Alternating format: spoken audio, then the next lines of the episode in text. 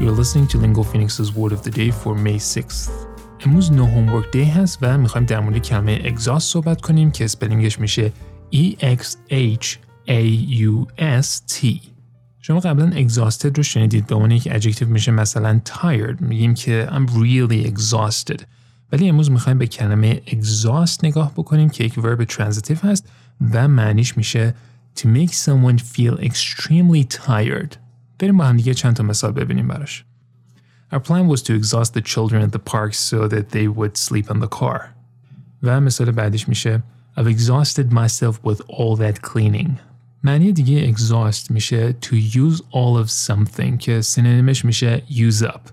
یعنی دیگه ته یه چیزی رو در بیاریم. مثالش اینجوری میشه We are in danger of exhausting the world's oil supply. یا این بعدی من خودم شخصا خیلی دوست دارم. If they keep spending this way, they'll exhaust their savings. و آخرش هم خیلی بامزه است گفته I'm afraid he's exhausted my patience. یه اصطلاحی هم داریم میگن exhaust a subject یا a topic و معنیش میشه to talk about something so much that you have nothing more to say about it.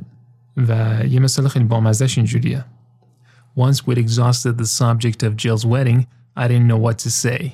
یکی از شیفتی های دیگه در مورد کلمه exhaust اینه که noun هم می‌تونه باشه یک noun countable که معنیش میشه a pipe on a car or machine that waste gases pass through و یه مثال خیلی کاربردیش می‌تونه اینجوری باشه There's a problem with the car's exhaust با پادکست Word of the Day من محمد گلپایگانی هستم از Lingo Phoenix Join our Telegram channel at Lingo Phoenix to make sure you never miss an episode of Lingo Phoenix's Word of the Day.